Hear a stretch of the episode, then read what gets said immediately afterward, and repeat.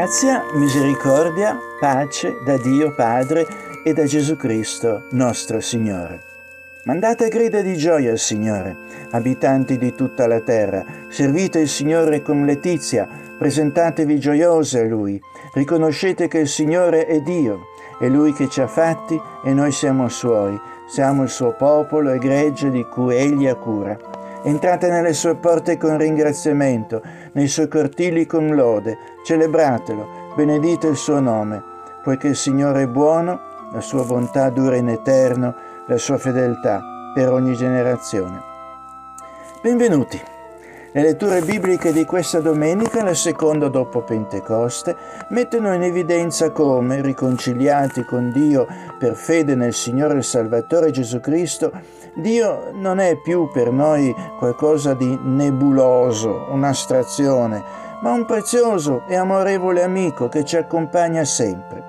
Facciamo, facciamo l'esperienza della sua fedeltà alle promesse della sua parola e sovviene alle nostre debolezze. Come sentiremo fra un attimo nella lettura del Salmo, ci rivolgiamo a Lui e gli diciamo, io ti amo, o oh Signore, il Dio, ti amo di tutto cuore.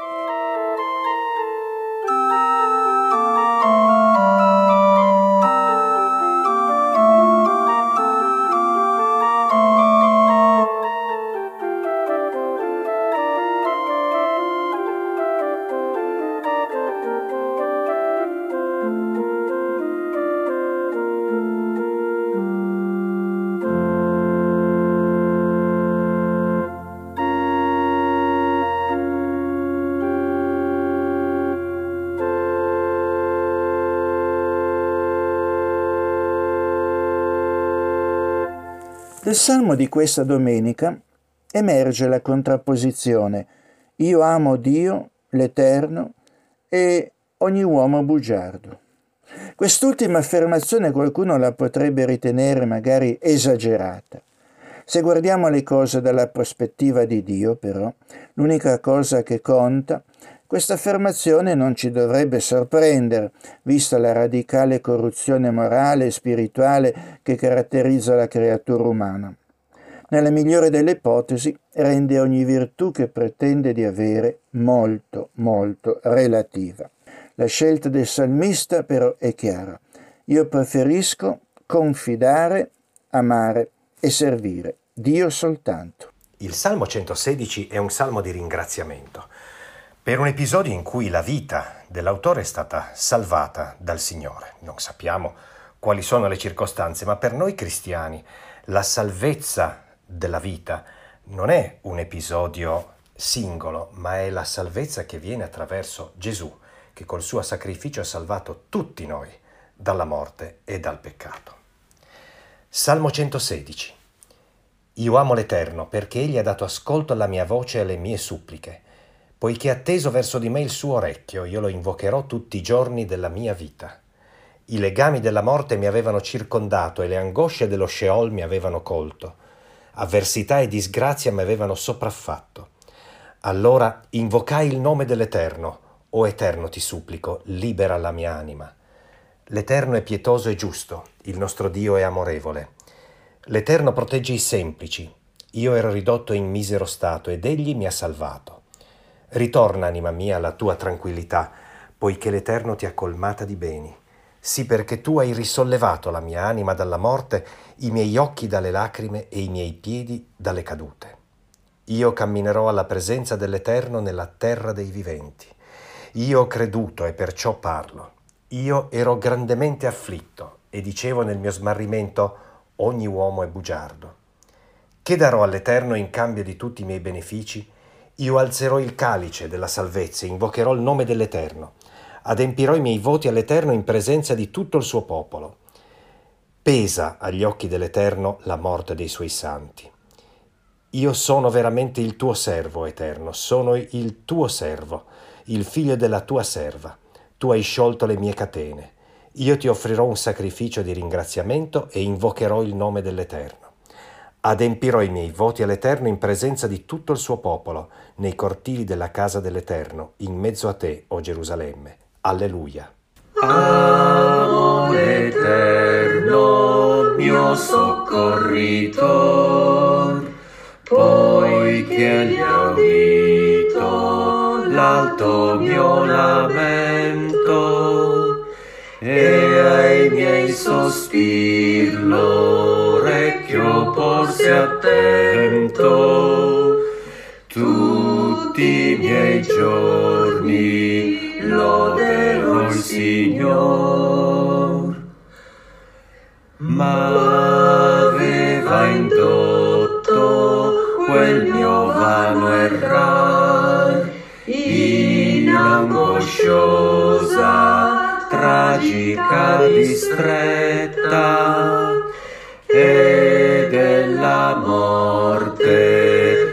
preso dalla stretta così Signor mi volse a supplicar. L'anima tua tu libera, Signor, ma asciuga il pianto, mi rafferma il piede,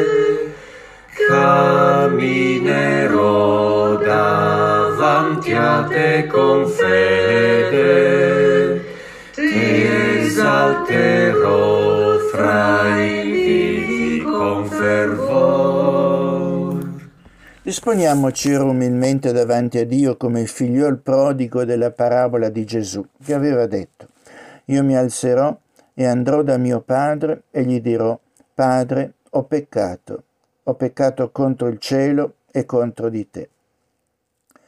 Preghiamo. Dio, giusto e santo, noi sentiamo che i nostri errori, la nostra presunzione, i nostri peccati ci farebbero perdere il privilegio di chiamarci tuoi figliuoli, ma la proclamazione del tuo amore infinito e della tua volontà di perdono fattaci da Gesù Cristo nostro Signore ci sospinge sempre verso di te nella certezza che il nostro ricorso alla tua grazia non è mai a vuoto.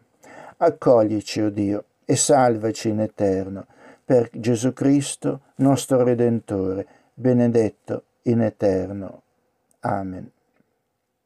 Possiamo accogliere con gioia e riconoscenza la parola della grazia che dice colui che non ha conosciuto peccato, il Dio lo ha fatto essere peccato per noi affinché noi diventassimo giustizia di Dio in Lui. Fondandoci sull'opera di salvezza di Gesù Cristo, nostro Signore, la misericordia di Dio ci annuncia i vostri peccati sono rimessi. Nel nome del Padre, del Figlio e dello Spirito Santo.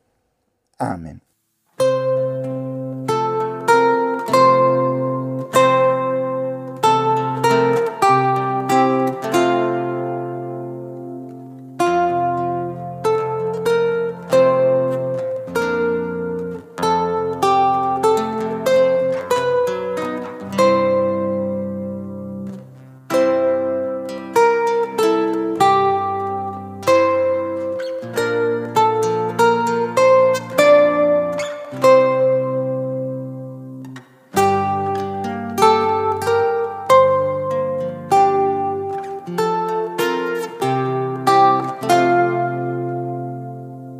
Confessiamo ora la nostra fede con l'antico credo niceno-costantinopolitano. Crediamo in un solo Dio, Padre onnipotente, creatore del cielo e della terra, di tutte le cose visibili e invisibili, e in un solo Signore, Gesù Cristo, unigenito Figlio di Dio, generato dal Padre prima di tutti i secoli, luce da luce, vero Dio da vero Dio, generato non fatto, della stessa sostanza col Padre, per mezzo del quale tutte le cose sono state fatte, il quale per noi uomini e per la nostra salvezza discese dai cieli, si incarnò dallo Spirito Santo e da Maria Vergine, si fece uomo e fu crocifisso per noi sotto Ponzio Pilato, soffrì e fu sepolto e risuscitò il terzo giorno, secondo le scritture, e salì al cielo e si assise alla destra del Padre, e di nuovo ad avvenire in gloria a giudicare i vivi e i morti, e il suo regno non avrà mai fine. Crediamo nello Spirito Santo, il Signore, colui che vivifica, colui che procede dal Padre e dal Figlio, colui che col Padre e il Figlio è adorato e glorificato, colui che ha parlato per mezzo dei profeti, crediamo in una sola Chiesa, santa, universale e apostolica. Confessiamo un solo battesimo per la remissione dei peccati, aspettiamo la risurrezione dei morti e la vita del secolo a venire. Amen.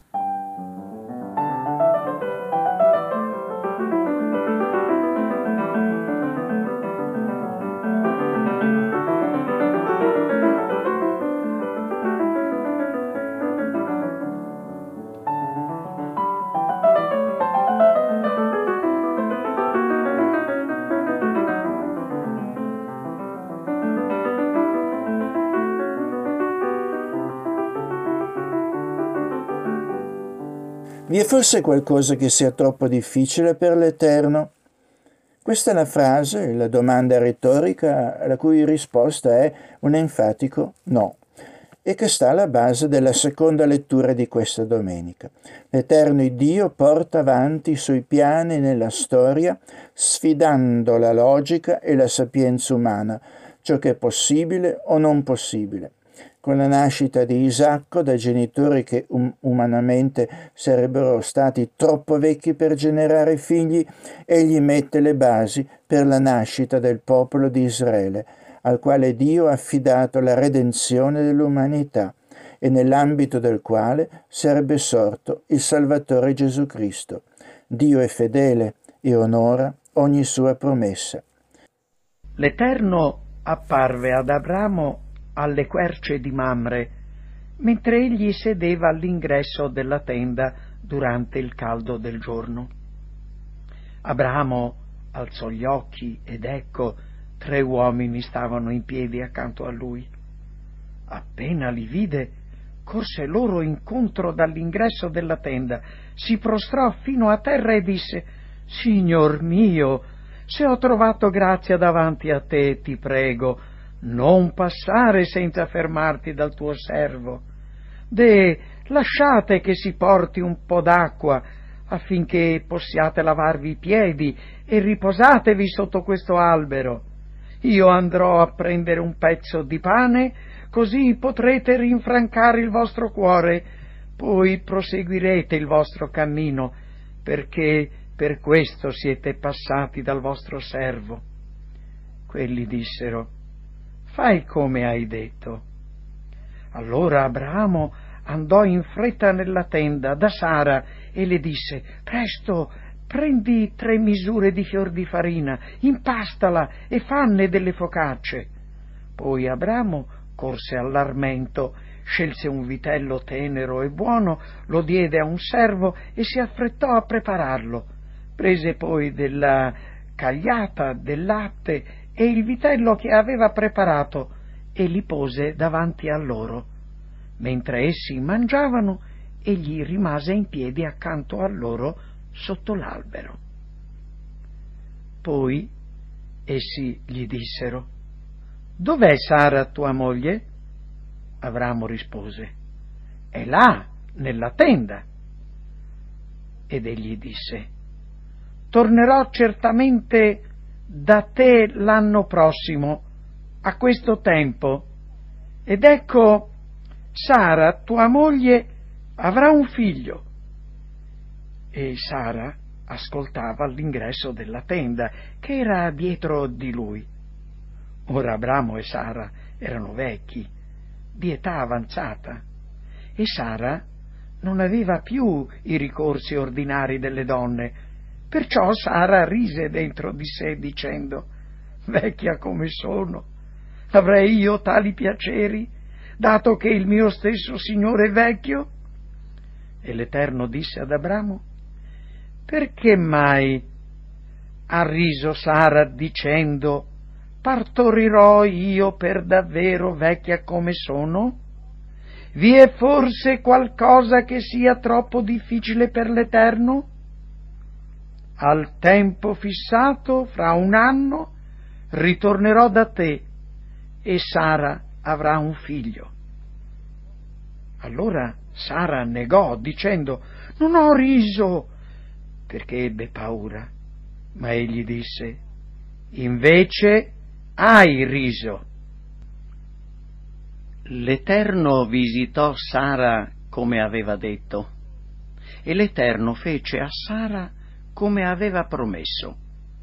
E Sara concepì e partorì un figlio ad Abramo nella sua vecchiaia, al tempo stabilito che Dio gli aveva detto e Abramo pose nome Isacco al figlio che gli era nato e che Sara gli aveva partorito. Poi Abramo circoncise suo figlio Isacco all'età di otto giorni, come Dio gli aveva comandato. Or Abramo aveva cento anni quando gli nacque suo figlio Isacco. E Sara disse, Dio mi ha dato di che ridere. Chiunque lo udrà riderà con me. E disse pure, chi avrebbe mai detto ad Abramo che Sara allatterebbe figli? Poiché io gli ho partorito un figlio nella sua vecchiaia.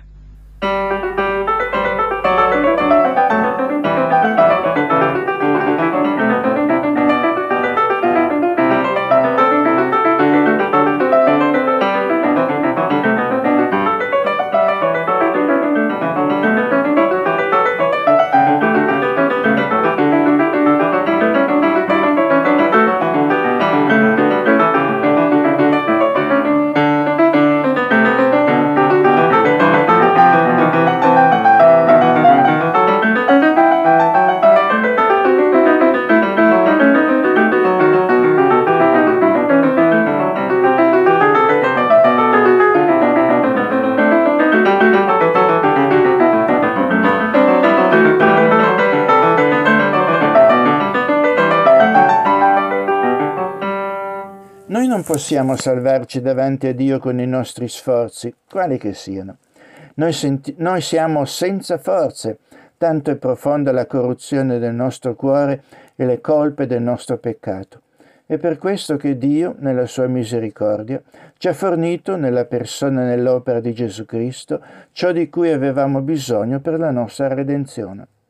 E ciò di cui ci parla la terza lettura biblica di oggi, tratta dalla lettera dell'Apostolo Paolo ai cristiani di Roma. Giustificati dunque per fede, abbiamo pace con Dio per mezzo di Gesù Cristo nostro Signore, per mezzo del quale abbiamo anche avuto mediante la fede l'accesso a questa grazia nella quale siamo saldi e ci vantiamo nella speranza della gloria di Dio. E non soltanto questo, ma ci vantiamo anche nelle afflizioni, sapendo che l'afflizione produce perseveranza, la perseveranza esperienza e l'esperienza speranza. Ora la speranza non confonde, perché l'amore di Dio è stato sparso nei nostri cuori per mezzo dello Spirito Santo che ci è stato dato. Perché mentre eravamo ancora senza forza, Cristo a suo tempo è morto per gli empi. Difficilmente, infatti, qualcuno muore per un giusto, Forse qualcuno ardirebbe morire per un uomo da bene. Ma Dio manifesta il suo amore verso di noi in questo, che mentre eravamo ancora peccatori, Cristo è morto per noi.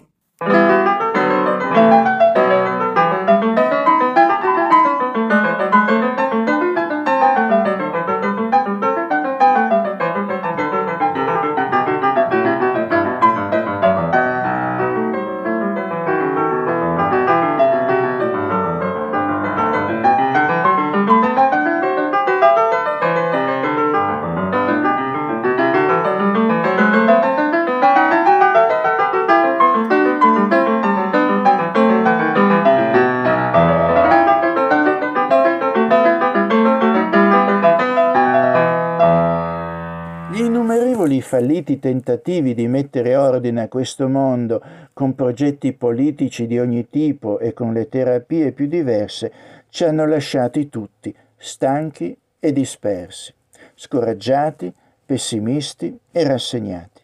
Ogni tanto qualcuno ci riprova a modo suo, ma alla fine solo aumentando i problemi, non risolvendoli.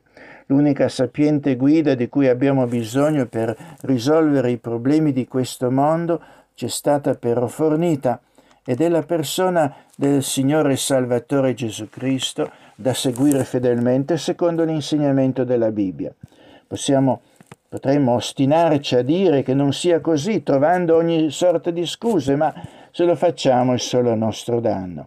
Come ci indica la quarta lettura di oggi, tratta dal Vangelo secondo Matteo, è Gesù colui che libera, guarisce e redime, nessun altro. In questo testo troviamo pure i nomi dei dodici apostoli a cui Gesù ha affidato la diffusione della sua opera. Gli apostoli, assieme ai profeti dell'Antico Testamento, sono infatti le colonne su cui si fonda l'impresa della redenzione umana intrapresa da Dio. E avrà successo. E Gesù andava attorno per tutte le città e i villaggi, insegnando nelle loro sinagoghe, predicando l'Evangelo del Regno e guarendo ogni malattia e ogni infermità fra il popolo. Vedendo le folle ne ebbe compassione, perché erano stanche e disperse, come pecore senza pastore. Allora egli disse ai suoi discepoli, La messe è veramente grande, ma gli operai sono pochi. Pregate dunque il Signore della messe che spinga degli operai nella sua messe. Poi, chiamati a sé i suoi dodici discepoli, diede loro autorità sopra gli spiriti immondi per scacciarli e per guarire qualunque malattia e qualunque infermità. Ora i nomi dei dodici apostoli sono questi. Il primo Simone, detto Pietro, e Andrea suo fratello, Giacomo di Zebedeo e Giovanni suo fratello, Filippo e Bartolomeo, Tommaso e Matteo il pubblicano, Giacomo di Alfeo e Lebbeo, soprannominato Taddeo, Simone il Cananeo e Giuda Iscariota, quello che poi lo tradì. Questi sono i dodici che Gesù inviò dopo aver dato loro questi ordini dicendo Non andate tra i gentili e non entrate in alcuna città dei Samaritani, ma andate piuttosto alle pecore perdute della casa di Israele. Andate e predicate dicendo Il regno dei cieli è vicino guarite gli infermi, mondate i lebbrosi, risuscitate i morti, scacciate i demoni gratuitamente avete ricevuto, gratuitamente date.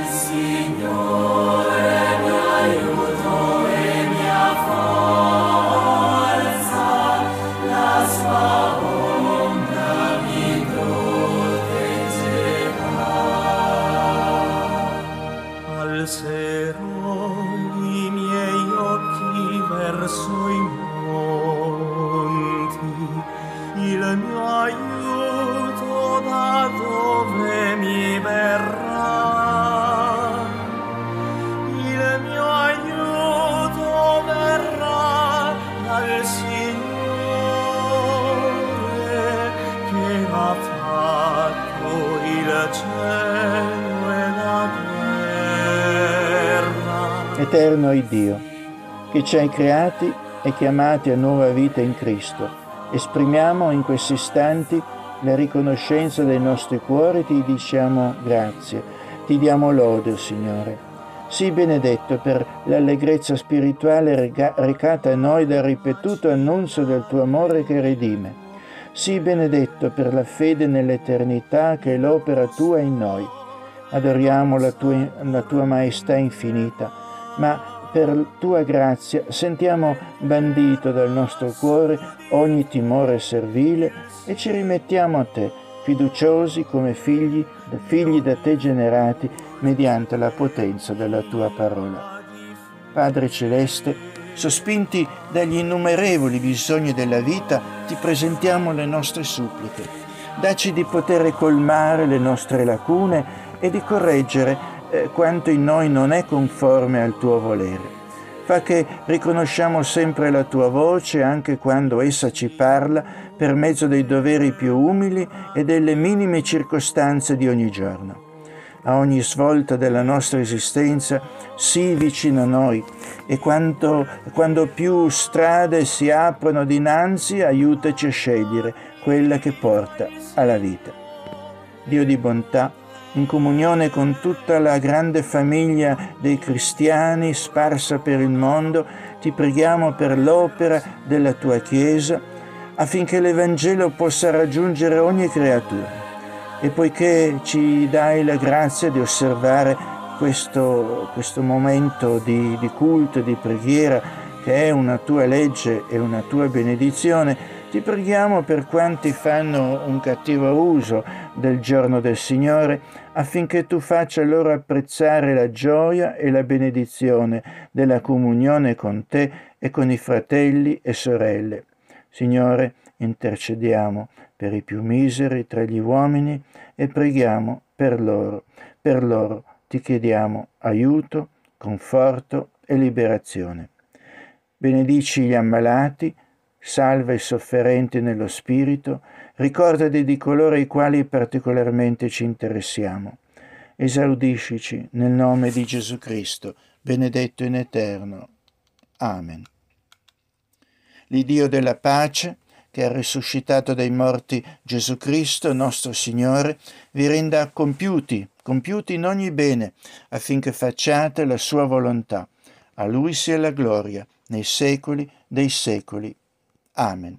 Andate in pace e per quanto dipende da voi, vivete in pace con tutti.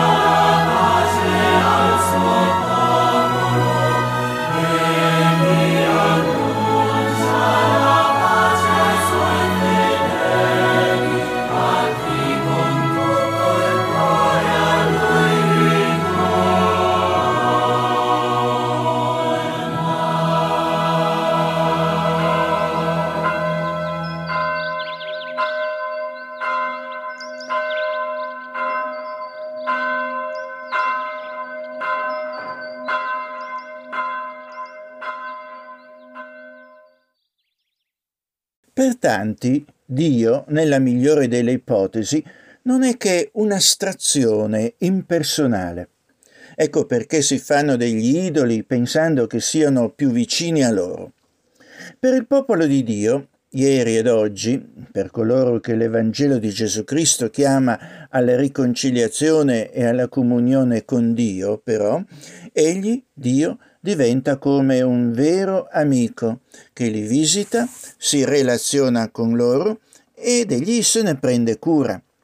Come patriarca Abramo, di cui è scritto, credette a Dio e ciò gli fu imputato a giustizia e fu chiamato amico di Dio.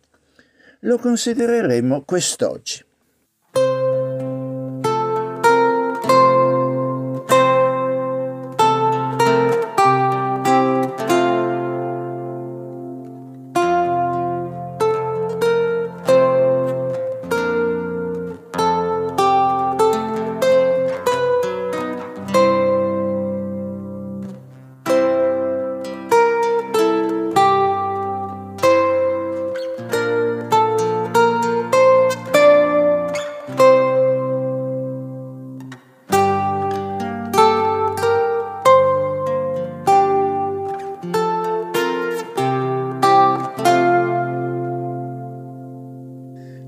Di ospiti è tipicamente occasione per rimettere ordine in casa, cosa che normalmente si trascura. Togli quella roba dal pavimento, metti via le scarpe, quei vestiti, qualcuno controlli il bagno, metti fuori il cane e cose di questo genere. E la ragione di tutto questo clamore è perché questi ospiti, chiunque essi siano, sono persone importanti per te Vogliamo che tutto sia a posto, in parte perché vogliamo che sentano che siamo contenti che siano venuti e in parte perché vogliamo dare una buona impressione. Ci sono solo alcuni ospiti per cui eh, saremmo disposti davvero a stendere un tappeto rosso davanti a loro, per così dire. Nel testo della Bibbia che consideriamo oggi, il patriarca Abramo riceve la visita di ospiti, solo che lui non aveva idea che stessero arrivando. Allora faceva molto caldo, ma eccolo attivo e indaffarato, cercando di prendersi cura di questi visitatori, visitatori molto importanti che sono apparsi così misteriosamente davanti alla sua tenda. Ascoltiamo prima di tutto la lettura del testo biblico eh, tratto da, dal capitolo eh, 18 di Genesi.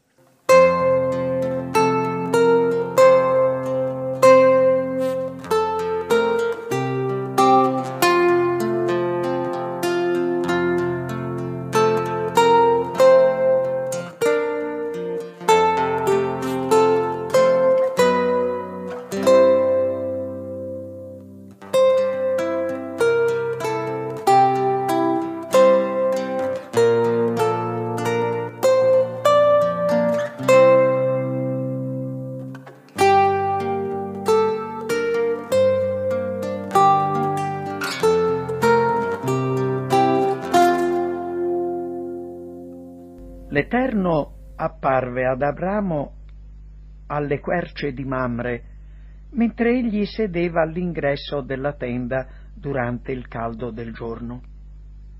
Abramo alzò gli occhi ed ecco tre uomini stavano in piedi accanto a lui. Appena li vide, corse loro incontro dall'ingresso della tenda, si prostrò fino a terra e disse Signor mio, se ho trovato grazia davanti a te, ti prego, non passare senza fermarti dal tuo servo. De, lasciate che si porti un po' d'acqua affinché possiate lavarvi i piedi e riposatevi sotto questo albero.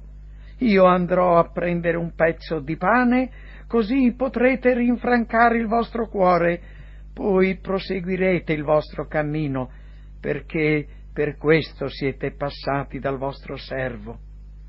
Quelli dissero, fai come hai detto. Allora Abramo andò in fretta nella tenda da Sara e le disse, presto, prendi tre misure di fior di farina, impastala e fanne delle focacce. Poi Abramo corse all'armento, scelse un vitello tenero e buono, lo diede a un servo e si affrettò a prepararlo.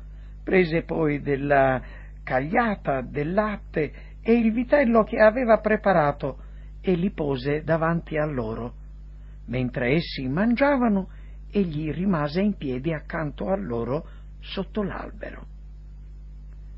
Poi essi gli dissero, Dov'è Sara tua moglie? Avramo rispose, È là, nella tenda. Ed egli disse, Tornerò certamente da te l'anno prossimo, a questo tempo, ed ecco, Sara, tua moglie, avrà un figlio. E Sara ascoltava all'ingresso della tenda, che era dietro di lui. Ora Abramo e Sara erano vecchi, di età avanzata, e Sara non aveva più i ricorsi ordinari delle donne, perciò Sara rise dentro di sé dicendo Vecchia come sono, avrei io tali piaceri, dato che il mio stesso Signore è vecchio? E l'Eterno disse ad Abramo Perché mai ha riso Sara dicendo partorirò io per davvero vecchia come sono? Vi è forse qualcosa che sia troppo difficile per l'Eterno? Al tempo fissato, fra un anno, ritornerò da te e Sara avrà un figlio. Allora Sara negò dicendo Non ho riso, perché ebbe paura. Ma egli disse Invece hai riso. L'Eterno visitò Sara come aveva detto, e l'Eterno fece a Sara come aveva promesso. E Sara concepì e partorì un figlio ad Abramo nella sua vecchiaia, al tempo stabilito che Dio gli aveva detto. E Abramo pose nome Isacco al figlio che gli era nato e che Sara gli aveva partorito. Poi Abramo circoncise suo figlio Isacco all'età di otto giorni, come Dio gli aveva comandato. Or Abramo aveva cento anni quando gli nacque suo figlio Isacco. E Sara disse, Dio mi ha dato di che ridere, chiunque lo udrà riderà con me e disse pure, chi avrebbe mai detto ad Abramo che Sara allatterebbe figli? Poiché io gli ho partorito un figlio nella sua vecchiaia.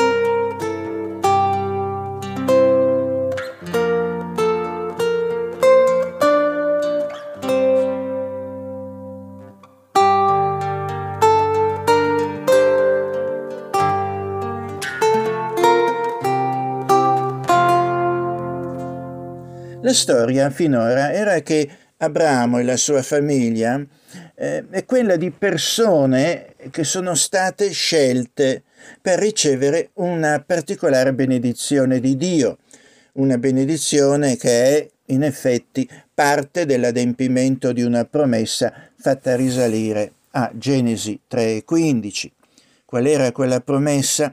È semplicemente che attraverso uno dei discendenti di Eva, un essere umano, Dio alla fine avrebbe portato un liberatore che avrebbe schiacciato Satana e annullato le conseguenze del peccato e della morte. Ecco così che viene tracciata la linea della benedizione attraverso Set, Noè, Sem e infine alla persona di Abramo. Abramo e il suo clan viene trasferito da un posto chiamato Ur fino alla terra che un giorno sarà data ai suoi discendenti, la terra promessa. Mentre vaga in questa terra, anche aspetta che Dio adempia una specifica promessa, quella di dargli un legittimo erede, in modo che la linea della benedizione potesse continuare e la promessa di Genesi 3:15 potesse avanzare verso il suo adempimento. Abramo si dimostra fedele, almeno il più delle volte. Di sicuro si fida di Dio, anche se a volte le sue paure, i suoi dubbi prevalgono su di lui. Ma i dubbi e la mancanza di fiducia sono significativi e rendono le cose più complicate e difficili di quanto avrebbero potuto essere altrimenti. Tuttavia, Dio rimane fedele alle sue promesse anche quando Abramo e Sara si dimostrano infedeli.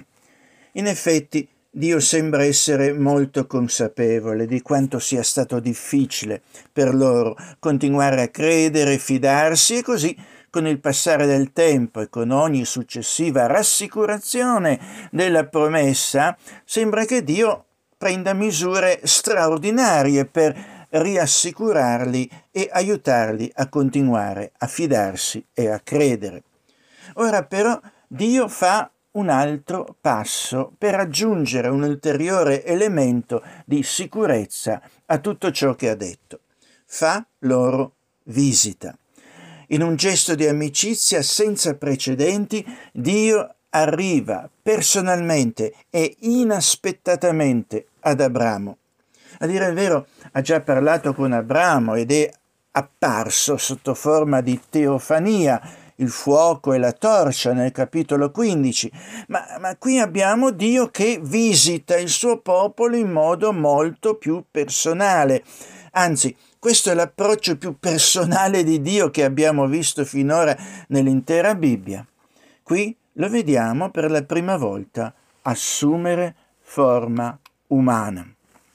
Ora, perché Dio si avvicina ad Abramo in questo modo?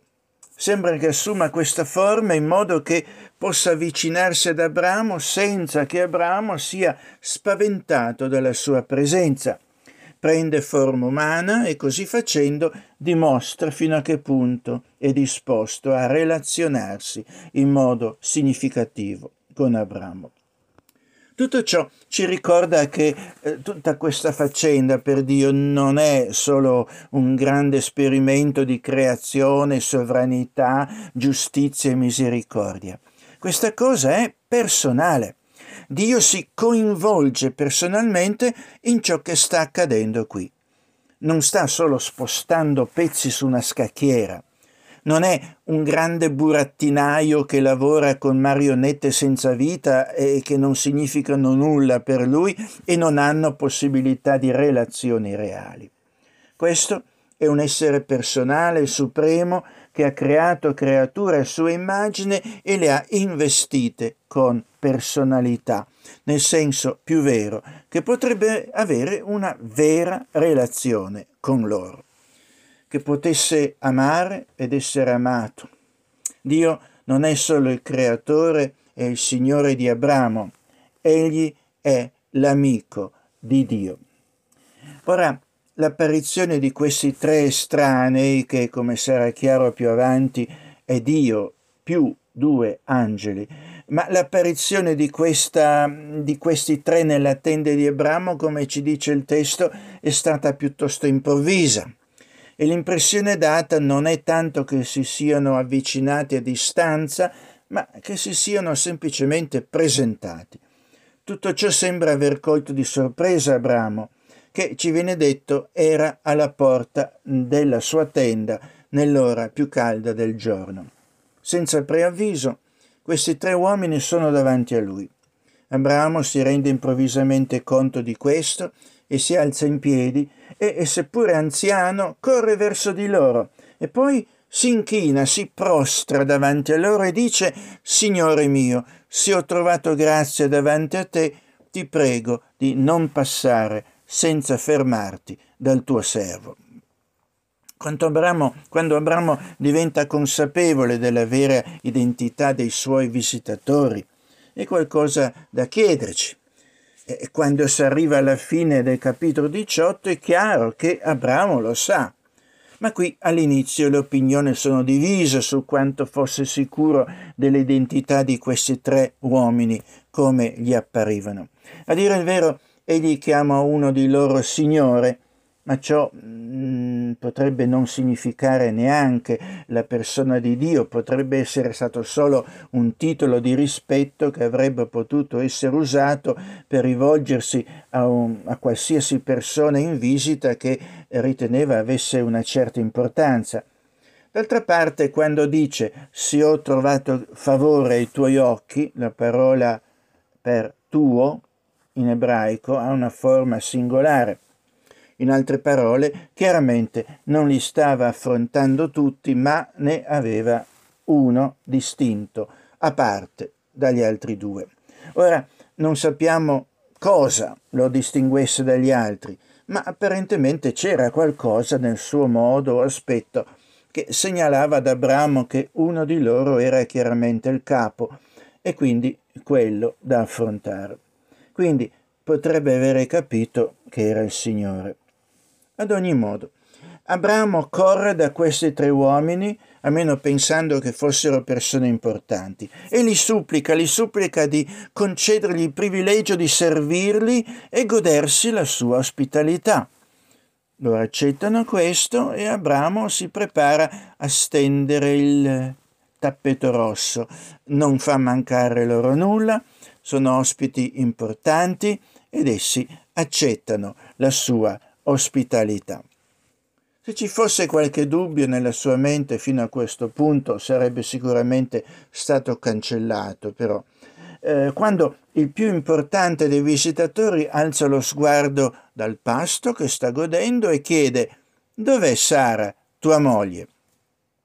Che è una domanda interessante, dato, dato il fatto che questi uomini non hanno ancora incontrato o visto Sara, né hanno mai visto Abramo prima e non solo sanno che è sposato e sua moglie è ancora viva, conoscono il nome di sua moglie e non solo conoscono quello che è di fatto il suo nuovo nome, il nome che le era stato dato da Dio e che avrebbe usato solo per qualche settimana o giù di lì.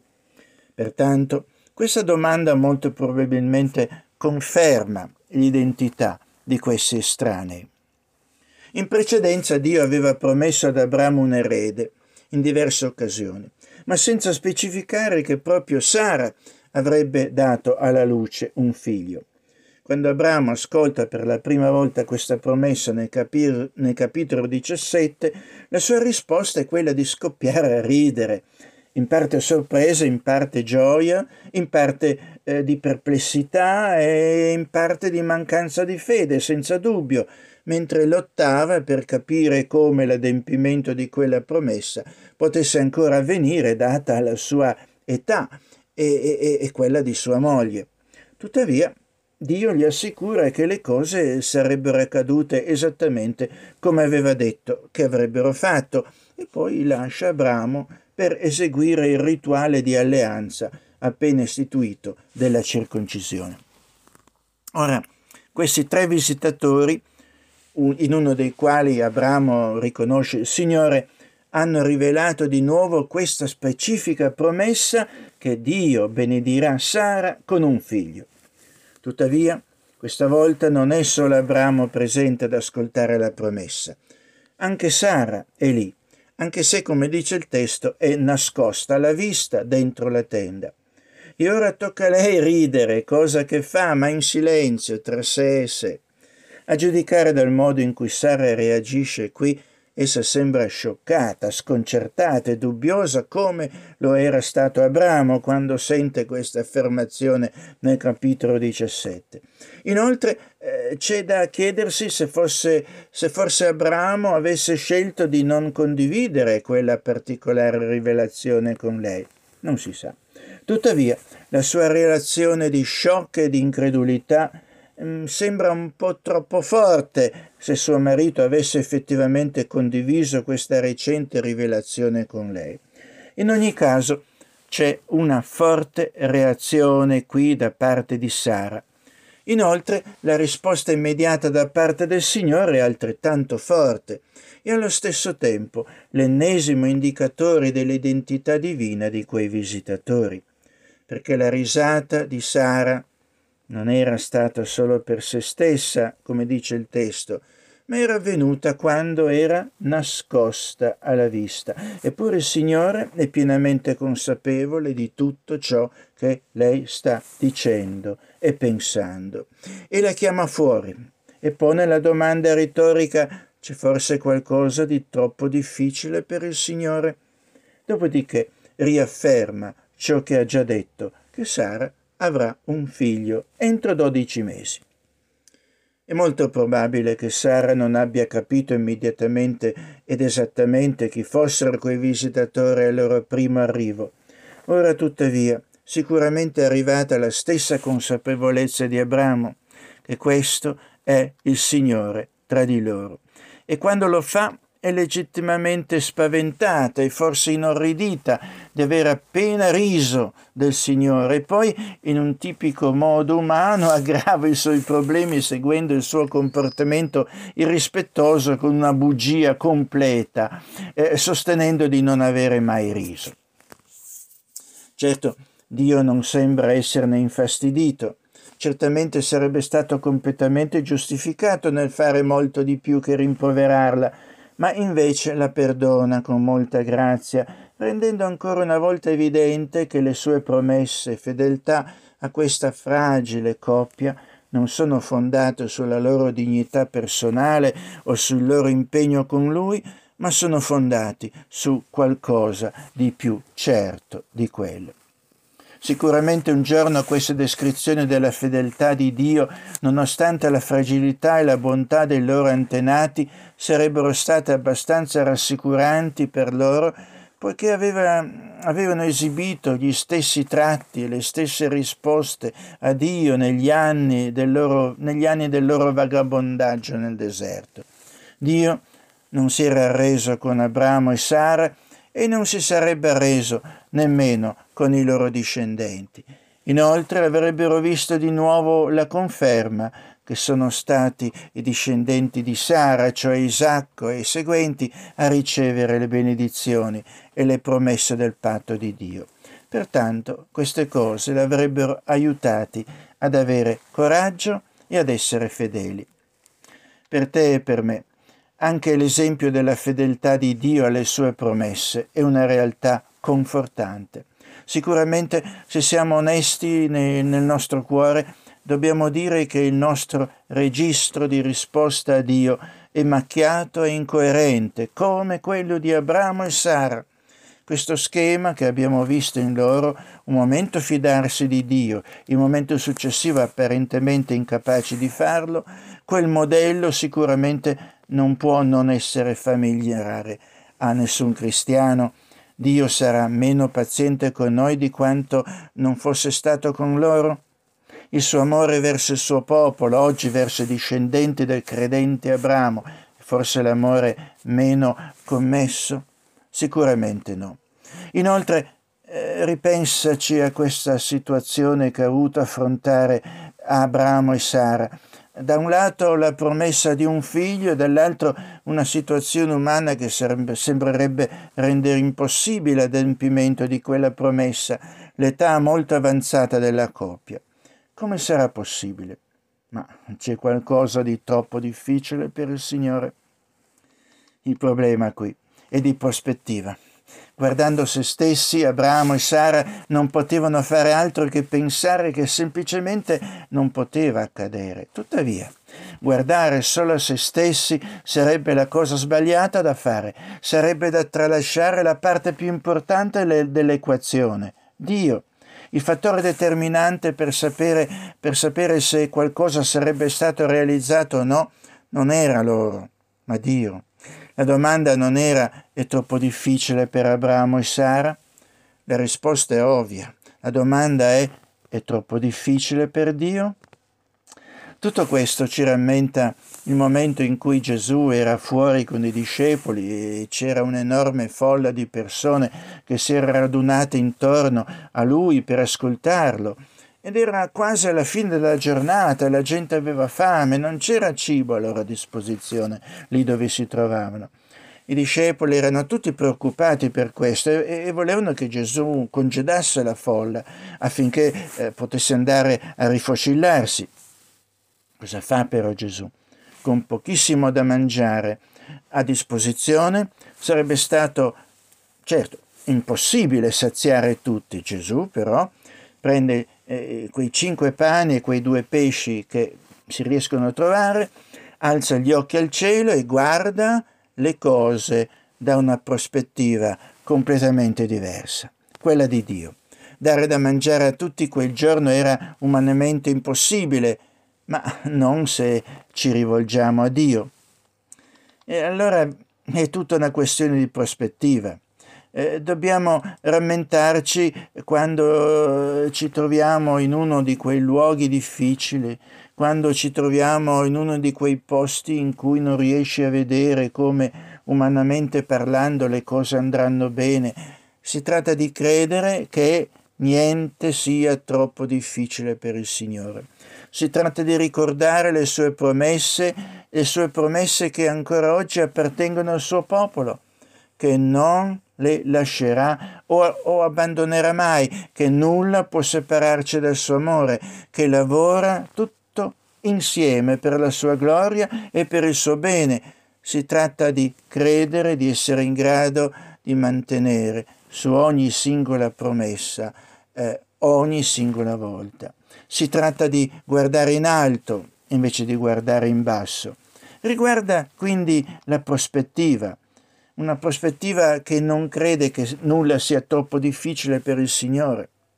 Ci sono molte cose che il Signore non farà, ma non c'è niente che non possa fare. Ci deve essere un momento nella nostra vita in cui ci guardiamo e diciamo non so come Dio lo farà, tuttavia io credo che possa farlo. Infine c'è un'ultima cosa da notare qui, questa idea appunto dell'amicizia di Dio.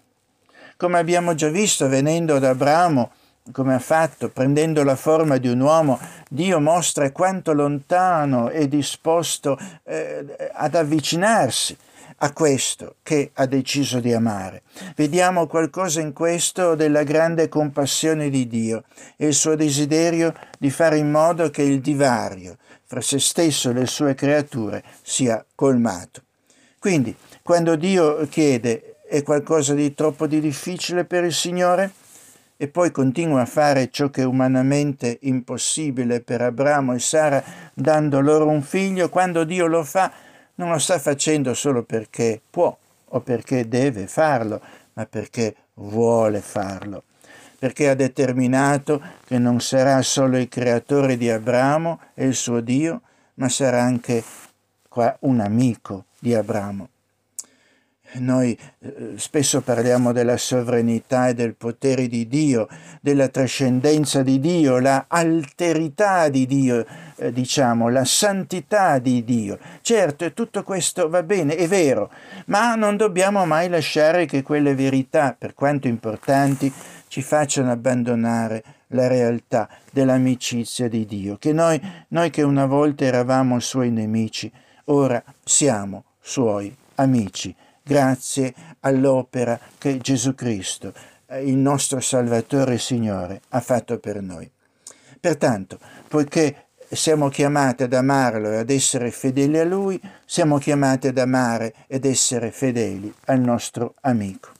E mentre ci troviamo in mezzo a situazioni difficili in cui la fiducia in Dio sembra folle e persino umanamente impossibile, dobbiamo ricordare l'amicizia di Dio, che non è solo un Dio che è in grado di aiutarci e un Dio che è pronto ad aiutarci.